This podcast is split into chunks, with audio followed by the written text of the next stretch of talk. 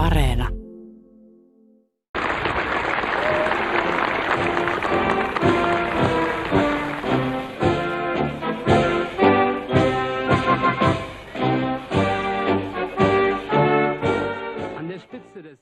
Vielä joitakin vuosikymmeniä sitten oli vappu ja sen viettäminen leimallisesti vasemmistolaisen työväenliikkeen poliittinen juhla. Opiskelijarientojen lisäksi tietenkin. Varsinkin kylmän sodan aikaan tuhatyhdeksänsataaseitsemänkymmentäluvulla liehuivat Suomessakin vappumarssien keulilla sosialismin ja kommunismin suurmiesten Karl Marxin, Friedrich Engelsin sekä Vladimir Illich Leninin kuvilla koristellut liput.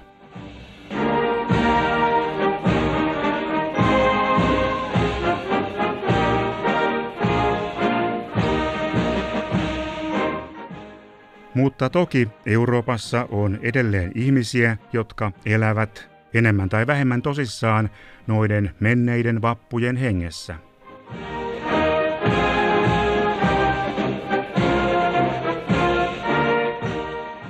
Moniääninen Eurooppa-sarjassa on vieraana yksi jaetun Euroopan ajan marksilaisuuden tervaskanto, Saksan demokraattisen tasavallan D D R:n viimeinen maanvaltapuolue S E D:n riveistä valittu pääministeri Hans Modrow.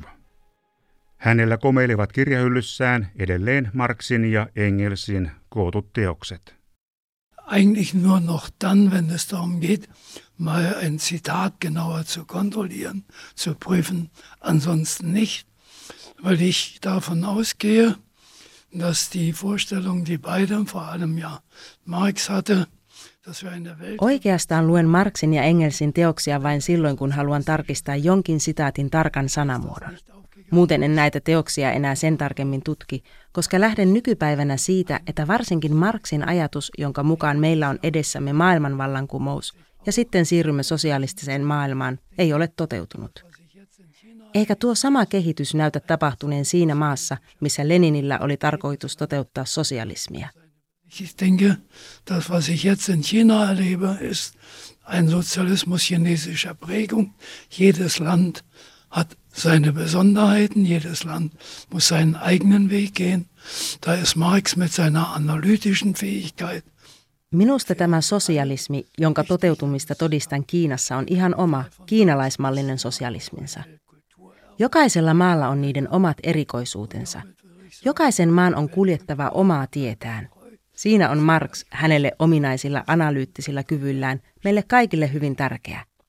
Sillä Marxin pääteos Das Kapital, pääoma, on saanut tunnustuksen kuulua Unescon ylläpitämään maailman kulttuuriperintökohteiden luetteloon. Ja tässä kohdin sanon osaltani, että pysyn maailman kulttuuriperinnölle uskollisena.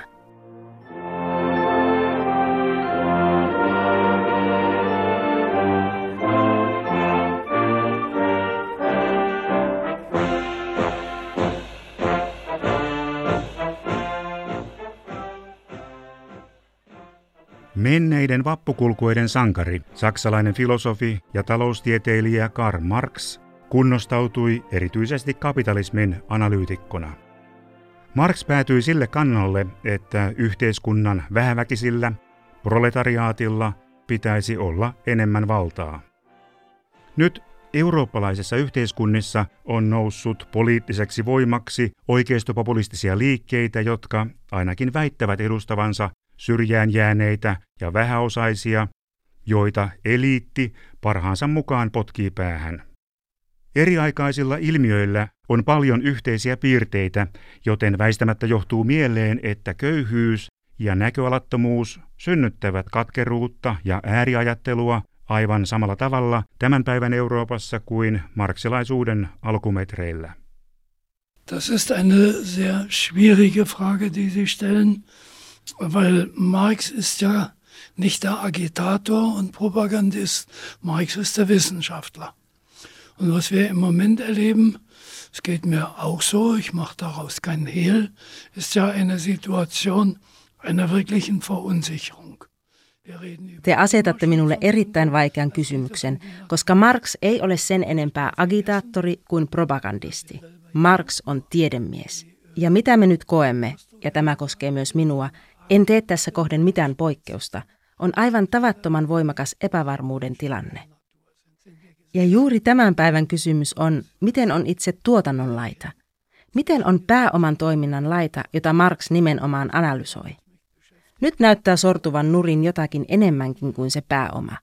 Me elämme jälleen uuden finanssikriisin pelossa, sillä tuottava pääoma näyttelee vähäisempää roolia kuin Karl Marxin aikoina oli asian laita.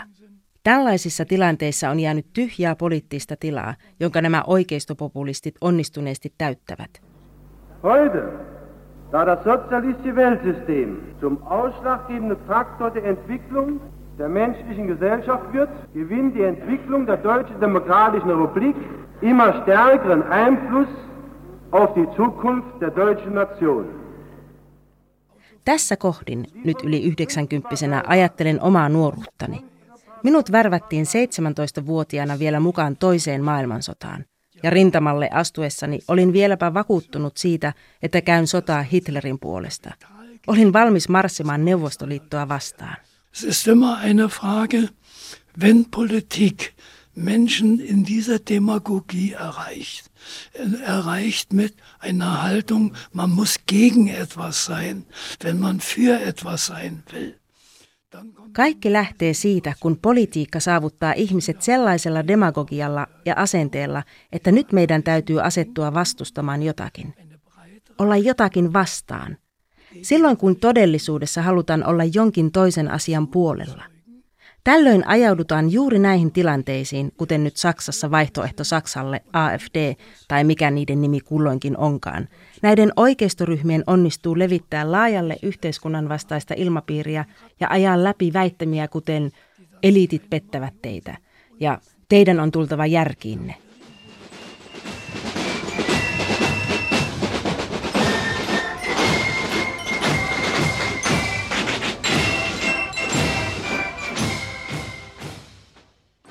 Silloin tulevat, ja nyt käytän käsitettä, joka on peräisin saksalaisilta Grimmin veljeksiltä, silloin ovat Hamelnin pillipiiparin kaltaiset rottien ja hiirten houkuttajat, siis oikeistopopulistiset kansankiihottajat liikkeellä.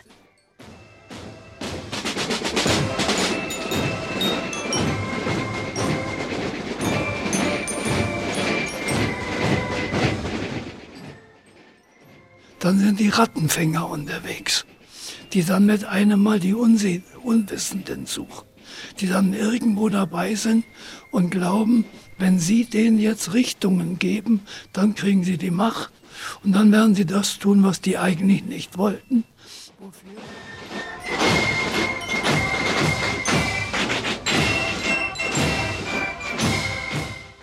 Ja nämä rotanpyytäjät etsivät niitä kaikkein tietämättömimpiä ihmisiä. He saavat tietämättömät uskomaan, että kun nämä antavat kansankiihottajille johtajan roolin, niin tietämättömät itse saisivat samalla valtaa. Tässä asetelmassa ihmiset saadaan tekemään sellaista, mitä he eivät oikeastaan halunneetkaan. He levittävät puolitotuuksia ja yrittävät niillä saada ihmisten mielenkiinnon heräämään. Ja nyt huomatkaa, tämän taustalla ovat ne, joiden omat edut ovat loppujen lopuksi kansalaisten etuihin nähden vastakkaisia.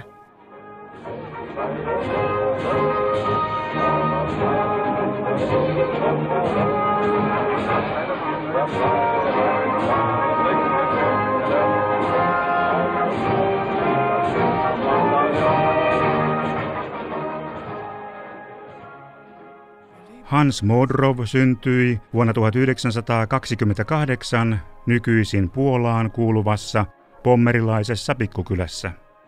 Hänen isänsä oli merimies, joka ensimmäisessä maailmansodassa haavoittumisensa jälkeen elätti perheensä leipurina.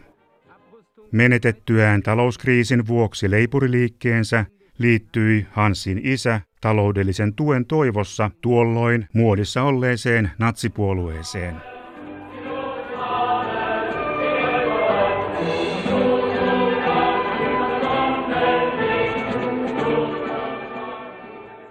Turvan ja toimeentulon menetyksen takia saavat oikeistopopulistiset ääriliikkeet kannatusta tämän päivän Itä-Saksassa. Und mit solchen Prinzipien ist eine Lage entstanden, dass von einem Gebiet, in dem mal an die sieben Millionen Menschen Arbeitsplätze hatten, nur noch drei, vier Millionen übrig geblieben sind. Und das schafft uns. Saksojen yhdistymistä ohjanneiden periaatteiden mukaan sellaisilla alueilla, missä aikaisemmin oli työpaikka seitsemälle miljoonalle ihmiselle, olikin nyt työtä ainoastaan kolmelle, neljälle miljoonalle henkilölle. Tämä aiheuttaa ihan varmasti tyytymättömyyttä. Eikä tämä ole ainoastaan sosiaalinen ongelma. Se on myös eksistensiaalinen kysymys. Minä en ole minkään arvoinen ja elämäntyölläni ei ole mitään arvoa. Kaikki nämä syytökset kaatuivat kuormittamaan itäisen Saksan ihmisten psyykettä ja omaa tuntoa. Nyt, yli kolmekymmentä vuotta yhdistymisen jälkeen, meillä ei edelleenkään ole kypsyyttä keskustella täysin avoimesti kaikista näistä virheistä, joita molemmilla puolin sekä D D R:n ja liittotasavallan taholla tehtiin. Ja niin kauan kuin tämä tilanne edelleen vallitsee, niin säilyy voimassa asetelma, missä yhdet saksalaiset ovat voittajia ja toiset saksalaiset niitä hävinneitä.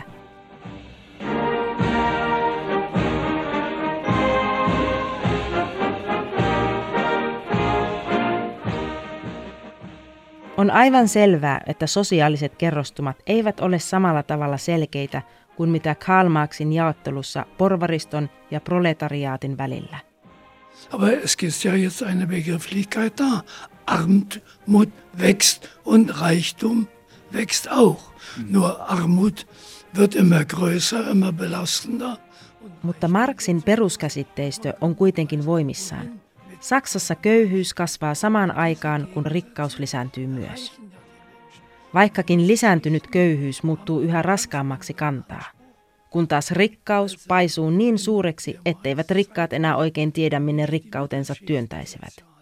Ja ihmiset törmäävät näihin vastakohtaisuuksiin ja huomaavat kyllä, että jotain on vialla. Toisin kuin useimmat D D R:n valtaeliittiin kuuluneet puoluekaaderit, säilytti Hans Modrow kansanomaisuutensa ja viettää edelleenkin tänäkin vappuna yhdeksänkymmentäkolmevuotiaana aivan samanlaista vaatimatonta elämää kuin suuruutensa päivinä. Muut D D R-puoluekaaderit suhtautuivat Modrowiin epäluuloisesti, koska tämä ei hankkinut käyttöönsä valtaeliitin etuoikeuksia hienoine maaseutuvilloineen. Modrow asuu yhä edelleen Berliinissä entisessä kolmen huoneen kerrostaloasunnossaan Karl Marx-aleen varrella. Nach meiner Überzeugung geht es darum, dass wir eine andere Demokratie brauchen. Neben Parteien brauchen wir das Gewerkschaften, auch Abgeordnete ins Parlament schicken. Dass die Frauenbewegung ein Recht hat. Minun näkemykseni mukaan nyt on kysymys siitä, että me tarvitsemme Saksassa aivan toisenlaisen demokratian.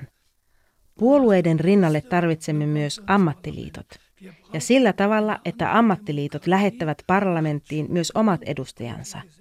Ja samalla tavalla on naisten oikeuksien liikkeellä oltava vaaleissa oma listansa.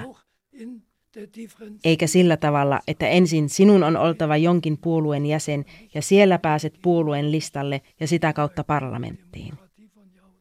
Me tarvitsemme aivan toisenlaisen demokratian ja toisenlaiset valtarakenteet, missä yhteiskunnan eri kerrokset voidaan ottaa suuremmalla laajuudella ja aivan uudella laadullisella tavalla osallisiksi.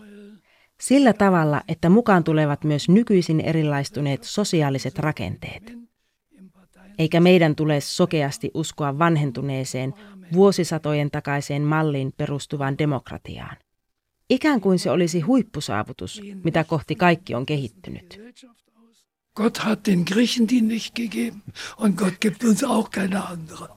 Ei se demokratia ollut antiikin kreikkalaisillekaan mikään Jumalan lahja.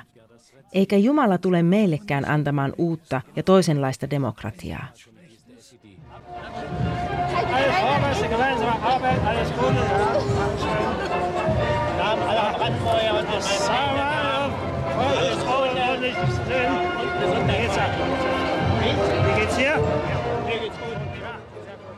Wir ja eine Situation haben, die Gesellschaft wird sowieso im Moment im Parteiensystem immer breiter, wenn es um die Parlamente geht.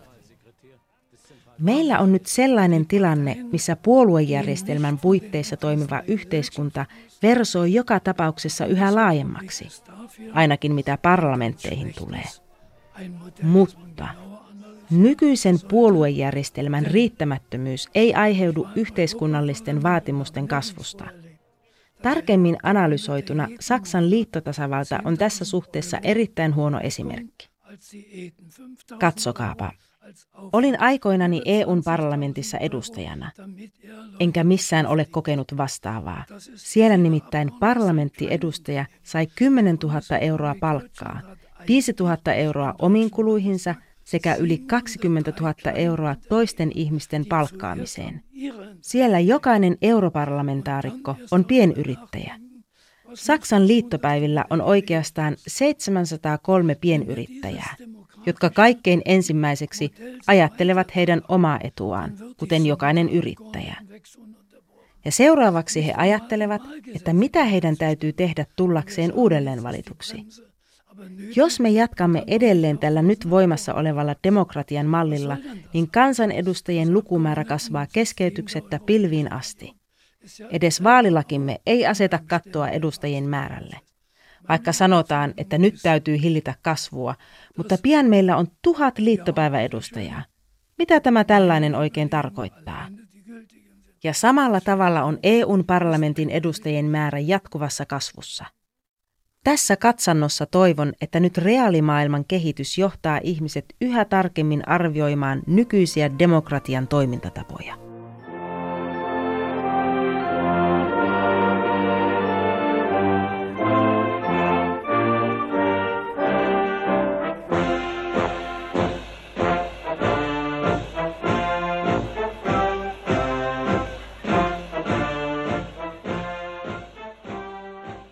Voimiensa päivinä Hans Modrow kiersi maailmaa laajasti hakemassa kaikupohjaa D D R-sosialismin kehittämiseksi. Hän oli tuttu vieras niin latinalaisen Amerikan sosialistien, Kiinan kommunistien kuin Pohjois-Korean Kim-klaanin kamareissa. Juuri ennen koronakriisin puhkeamista Modrow sai jälleen kutsun Pekingiin Kiinan johdon pakeille. Bin neunzehnhundertneunundfünfzig zum ersten Mal fünf Wochen in China gewesen und habe wirklich von Harbin bis Kanton das Land erlebt und kennengelernt. Olin ensimmäisen kerran Kiinassa jo vuonna tuhatyhdeksänsataaviisikymmentäyhdeksän. Kyse oli tuolloin viiden viikon vierailusta, jonka aikana ehdin tutustua maahan ja sen elämään aina Harbinista Kantoniin. Ich habe mit chinesischen Studenten in Moskau gemeinsam Marx, Engels, Lenin und auch noch Stalin studiert. Olen muuten opiskellut Moskovassa yhdessä kiinalaisten opiskelijoiden kanssa Marxin, Engelsin, Leninin ja jopa Stalinin ajattelua ja kirjoituksia. Kiinan johto oli kiinnostunut tietämään syyn D D R-valtion perikatoon. Warum seid ihr so untergegangen? Ihr habt Fehler gemacht und seid bereit, auch Fehler anzuerkennen. Welche Fehler? Warum? Welche Zusammenhänge gibt's? Mikä oli syynä sille, että teidän D D R-valtionne suistui tuhoon? Mitä virheitä te teitte? Ja miksi ja millaisia asiayhteyksiä virheiden taustalla vaikutti? Tämä oli minulle uutta kiinalaisessa kulttuurissa, sillä olin vieraillut Kiinassa reippaasti yli tusinan kertaa. Kokemuksiini perustuen pidin yllättävänä, että kysymys omista virheistä esitettiin Kiinan johdon taholta niin suoraan. Ja tämän nojalla Kiinan johto argumentoi, me emme halua tehdä niitä teidän D D R-virheitänne. Jos emme tunne teidän virheitänne yksityiskohtia myöten, niin silloin voimme sortua niihin ihan hyvin itsekin. Kertokaa meille edelleen tarkemmin, mitä tapahtui, jotta käsitämme, mihin teidän systeeminne D D R:ssä kaatui. Tämä ajattelu Kiinassa oli minulle myös uusi tapa jäsentää politiikkaa.